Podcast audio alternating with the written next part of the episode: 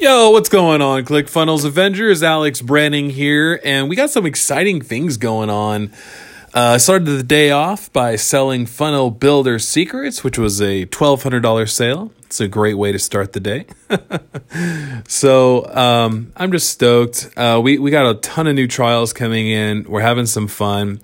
And for me right now, my focus is on the One Funnel Away Challenge. The One Funnel Away Challenge is uh, ending. The registration is ending this week, and they're not doing it again until July. So, um, and to incentivize us to take action, um, they got a lot of cool bonuses and fun stuff that we can win. And I did really good on the last one, like I said in an earlier podcast episode. So I'm focusing on what I can do to really get uh, a, a lot more signups coming through.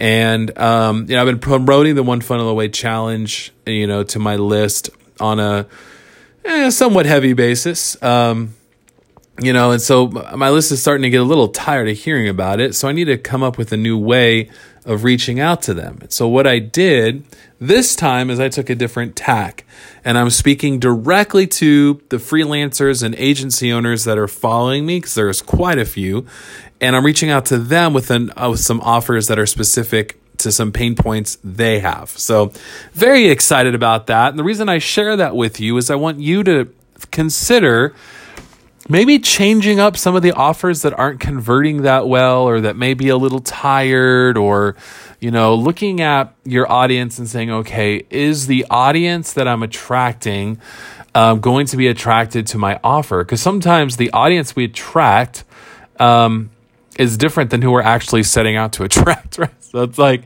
you know, we're I was talking to a guy and he was um, he was trying to reach out to uh, uh, gym owners um, and who he was actually attracting um, were were other like personal trainers. So instead of going for the gym owner who like owned the building and ran the company.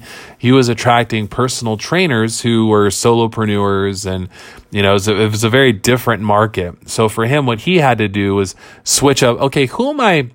What kind of offers am I actually making, and can my the people that I'm attracting? Uh, can they take action on it? So he started to, to shift some things around. And I just encourage you to do the same thing. Look at what you're doing here.